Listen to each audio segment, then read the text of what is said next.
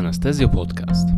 Podcast medyczny dla lekarzy, pielęgniarek i pielęgniarzy anestezjologicznych. Odcinek 22. Okołooperacyjny zawał mięśnia sercowego. Zaprasza Staszek Nowak.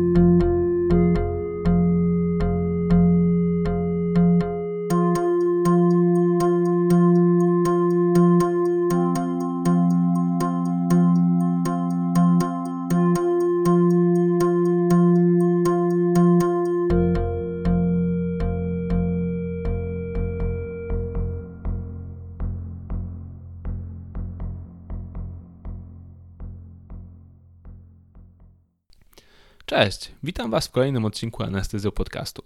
Dzisiaj chciałbym skupić się na temacie, który stał się obszarem mojego szczególnego zainteresowania po pewnym smutnym wydarzeniu z ostatnich tygodni. Jedna z naszych pacjentek w czasie dużej operacji brzusznej e, miała zawał serca, leżąc na stole operacyjnym.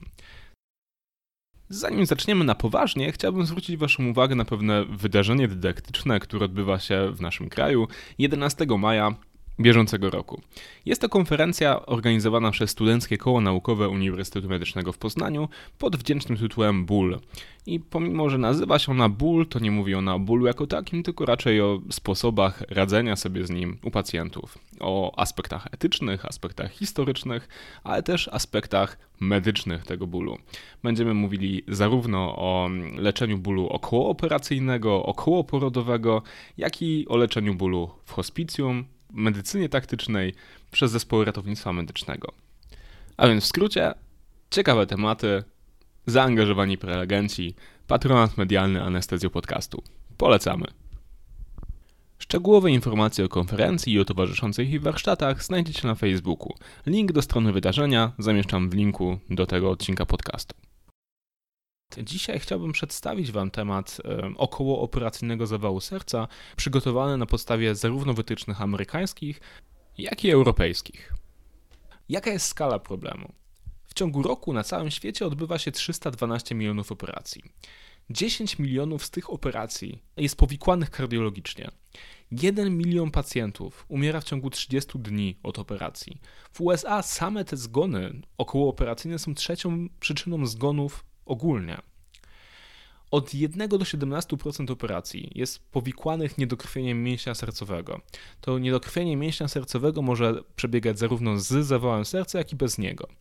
W 2017 roku jednak badanie Vision stwierdziło, że aż 93% pacjentów, którzy mają w okresie okołooperacyjnym zawał serca, nie będzie miało objawów i aż 50% z tych pacjentów nie będzie rozpoznanych. Jakie są więc typy zawału serca, do którego może dojść w okresie okołooperacyjnym? Generalnie mówimy o dwóch głównych typach. Pierwszym typem jest e, zawał serca na podłożu blaszki miażdżycowej, która ulega erozji. No i drugim typem jest zaburzenie równowagi między dostarczaniem tlenu i zużyciem tlenu przez mięśnie sercowe. W tym pierwszym mechanizmie będziemy mieli dynamiczną obstrukcję przez wykrzepianie przy płytce miażdżycowej poprzez jej niestabilność albo pęknięcia spowodowane zwiększeniem wewnątrznaczyniowego przepływu, aktywacji śródłąka albo procesem zapalnym. Te wszystkie mechanizmy są zależne od katecholamii, od kortyzolu, występują więc e, na skutek bólu, anemii, hipotermii, e, co powoduje wazokonstrykcję, niestabilność tej płytki, no i również e, zwiększone, zwiększoną czynność serca, wzrost ciśnienia tętniczego, ale także wzrost czynników prozakrzepowych, takich jak fibronogen, jak czynnik von Willebrandta i spadku antyzakrzepowych czynników, takich jak białko C, jak antydrobina trzecia, jak alfa-2, makroglobulina, no i wzrost agregacji płytek. Ten drugi typ zawału serca, który jest związany z zaburzeniem dopływu czy też dostarczania tlenu i zużycia tego tlenu przez mięśnie sercowe, występuje przede wszystkim u osób predysponowanych, czyli tych, którzy mają chociażby chorobę wieńcową. Wpływ na, to, na ten zawał serca będzie miało znieczulenie i to, jakie prowadzimy, czyli aktywność współczulna albo przeciwnie hipotensja, która może być spowodowana zbyt głębokim znieczuleniem, ale także hipowolemią, krwawieniami, anemią, to zwiększone zużycie tlenu będzie powodowane też przez tachykardię, chociażby przy intubacji albo ekstubacji, przez hipotermię, która też oczywiście jest czynnikiem stresowym dla organizmu, ale też przez okołooperacyjną hipoksję albo hiperkarbię, która związana jest chociażby z depresją oddechową na skutek przedawkowania czy pooperacyjnego dalszego działania opioidów albo środków zwietrzających. Ten drugi typ zawału serca najczęściej jest zawałem enstemi, natomiast ten typ pierwszy, związany z wykrzepianiem przy płytce miażdżycowej, jest najczęściej zawałem stemi. Ten typ drugi występuje w okresie okołooperacyjnym dużo częściej niż typ pierwszy. Typowo zawał serca w okresie okooperacyjnym występuje raczej wcześnie. Dwie trzecie wszystkich zawałów serca wystąpią w przeciągu pierwszych dwóch godzin po operacji, e, natomiast ten najczęstszy moment wystąpienia zawału serca jest określany na 100 minut po operacji, czyli godzinę 40 po operacji. Większość pacjentów będzie miała zawał serca e, ze wszystkich, którzy będą go mieli w ciągu najbliższych 30 dni. Znieczulenie samo w sobie, niezależnie od tego, czy jest to znieczulenie ogólne, czy jest to znieczulenie regionalne, nie jest czynnikiem ryzyka. Natomiast dużym czynnikiem ryzyka jest stres w czasie znieczulenia. Tym dość częstym momentem stresowym, w którym obserwuje się zasadniczo najwięcej przypadków obniżenia odcinka ST, jest ekstubacja, jest wyprowadzanie ze znieczulenia, w którym faktycznie na pacjenta oddziałowują silne bodźce, a często głębokość znieczulenia jest w tym momencie już bardzo niska. No dobrze, powiecie. Jak w takim razie możemy zapobiegać temu, żeby u pacjenta w okresie okołooperacyjnym wystąpił zawał serca? Po pierwsze, zawsze warto jest wybrać takich pacjentów, którzy mają najwyższe ryzyko wystąpienia problemów czy komplikacji kardiologicznych. W tym celu zostały stworzone dwie skale, które zostały już od tego momentu wprowadzenia wielokrotnie walidowane. Jest to tak zwana RCRI, czyli Revised Cardiac Risk Index którym oceniamy kilka czynników ryzyka. Po pierwsze, oceniamy ryzyko samej procedury chirurgicznej. Czy jest to procedura wypadkowa, czy jest to duża procedura wewnątrz kartki piersiowej, czy jest to operacja sercowa, czy jest to operacja na aorcie itd., tak itd. Tak oceniamy, czy pacjent przed operacją miał znaną chorobę niedokrwienną serca, czy miał niewydolność serca, czy w wywiadzie mamy zdarzenia mózgowe, naczyniowe zdarzenia mózgowe, czy jest on cukrzykiem leczonym insuliną i czy w okresie okooperacyjnym jego kreatynina w osoczu wynosi więcej niż 2 mg na decylitr, co odpowiada 177 mikromolom na litr. Za każdy z tych, czyn, z tych czynników ryzyka pacjent dostaje jeden punkt jeśli um, zebrał sumarycznie od 0 do 1 punktu, no to ryzyko, że w ciągu 30 dni po operacji lub też generalnie w całym okresie okołooperacyjnym będzie miał zawał serca lub nagłą śmierć sercową jest mniejsze niż 1%. Przy dwóch czynnikach ryzyka jest to już 6,6%, przy trzech i więcej czynników ryzyka jest to 11%. Do operacji naczyniowych natomiast lepiej nadaje się inna skala, która nazywa się NSQIP. Obie te skale, czy wyniki w obu z tych skalach można wyliczyć w różnych aplikacjach, chociażby na Androida i na e, smartfony Apple'a. E, dostępna jest aplikacja, która nazywa się Calculate by QXMD, do której też e, link załączę w komentarzu do tego podcastu. Według wytycznych amerykańskich pacjent z powyżej jednym czynnikiem ryzyka, czyli taki, takim, u którego, u którego ryzyko operacji wynosi więcej niż 1%, e, powinien mieć zrobiony test obciążenia, czyli echokardiografię pod obciążeniem jeśli wynik tego testu może mieć jakikolwiek wpływ na leczenie, no bo oczywiście są operacje pilne, są operacje nagłe, w którym niezależnie od tego, co wyjdzie, i tak musimy je przeprowadzić. Jeśli pacjent jest chory kardiologicznie, zaleca się skontaktowanie z jego kardiologiem i zdobycie wyników badań czy poprzednich wizyt, ponieważ mogą mieć one duże znaczenie dla naszej oceny przedoperacyjnej. Duże znaczenie ma także ocena ryzyka danej operacji. W wytycznych europejskich mamy trzy grupy ryzyka, które odpowiadają 30-dniowemu e, ryzyku śmierci albo zawału odpowiednio poniżej 1%, 1 do 5% i powyżej 5%. Przed operacją planową w przypadku pacjentów z chorobą wieńcową albo z ostrym zespołem wieńcowym powinno zostać podjęte leczenie rewaskularyzacyjne i operacja przełożona odpowiednią ilość czasu. Jeśli choroba jest stabilna, no to generalnie nie zaleca się rewaskularyzacji.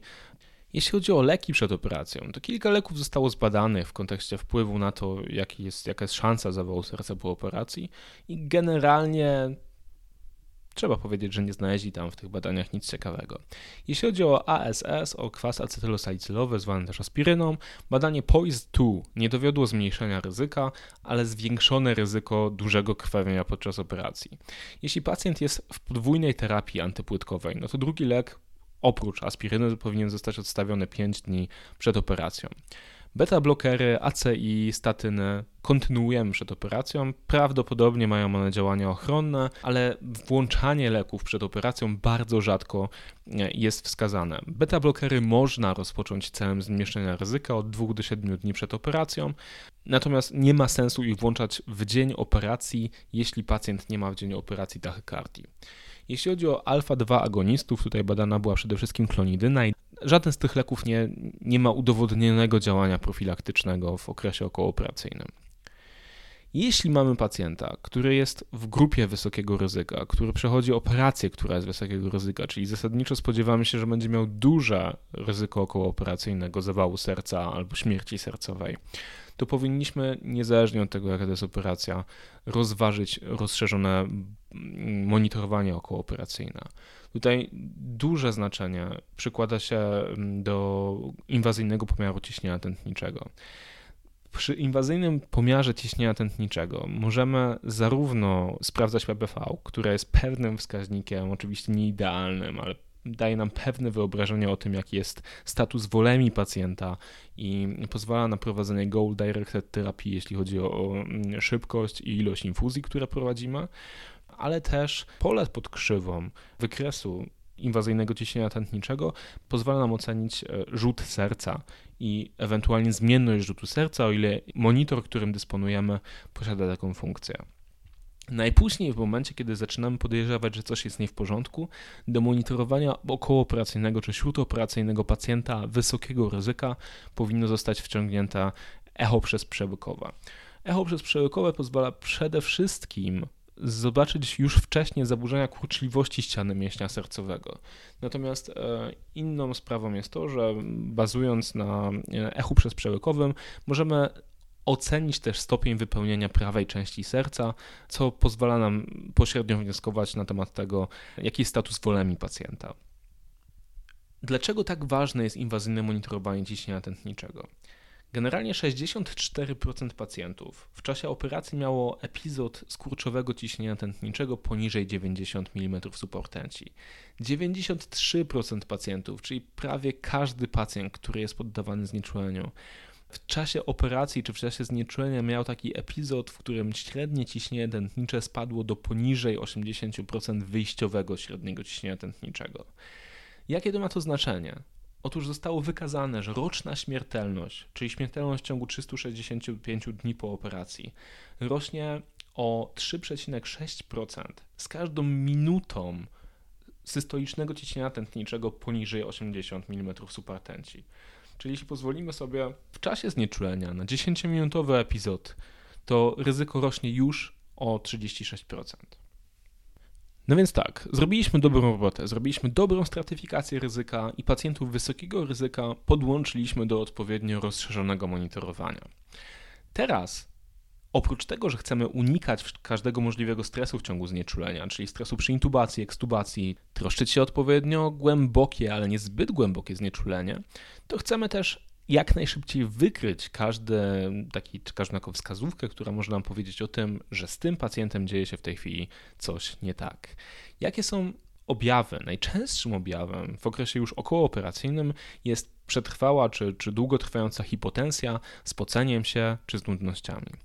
Szybkie rozpoznanie wymaga oceny biomarkerów, ocena, wymaga wychwycenia hipotensji, zmiany odcinków ST, w tym chociażby obniżenia albo też podniesienia, e, wystąpienia arytmii, których wcześniej pacjent nie miał, ale także zmian przewodnictwa, nowego LBBB, no i niespodzianka nagłego zatrzymania krążenia.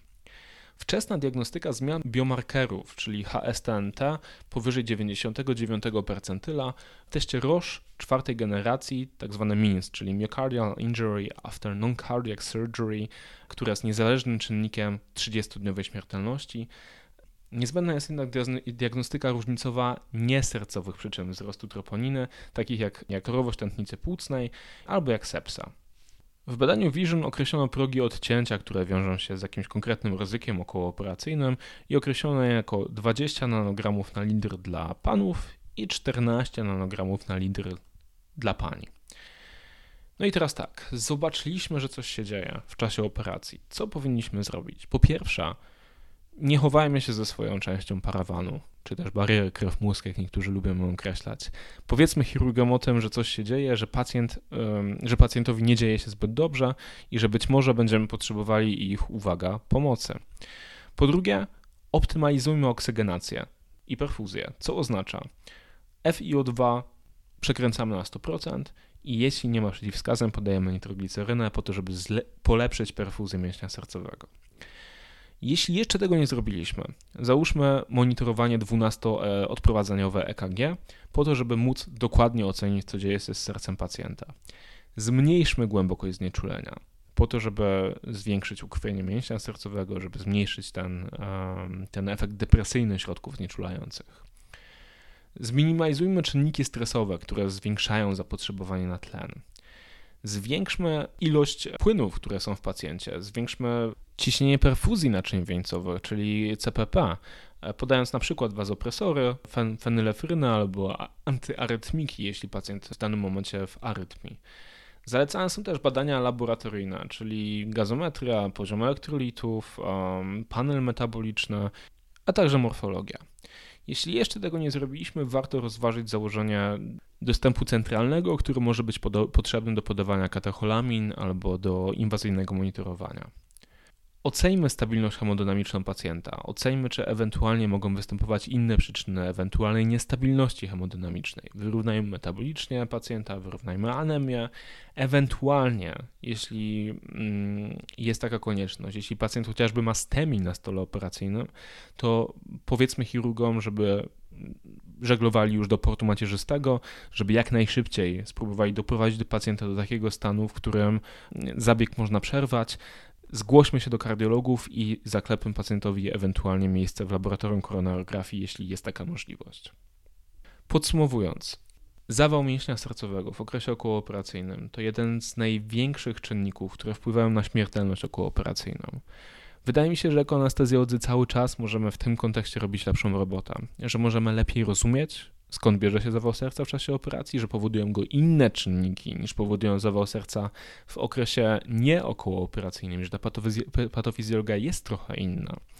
Możemy być czujniejsi, bardziej uważni, zwracać większą uwagę na to, co dzieje się z EKG pacjenta w czasie operacji. To nie tylko w kontekście rytmu, który występuje, ale też w kontekście tego, jak to EKG wygląda możemy zrobić lepszą robotę, jeśli chodzi o stratyfikację ryzyka. Zastanowić się nad tym, co możemy zrobić przed operacją, żeby pacjentowi w czasie operacji szło lepiej. Okołooperacyjny zawał serca jest ogromnym problemem. A jeszcze większym problemem jest to, że nie potrafimy go dobrze rozpoznawać. Więc bądźmy uważni, na pewno przyczyni się do tego, że pacjentom po operacjach będzie się lepiej powodziło.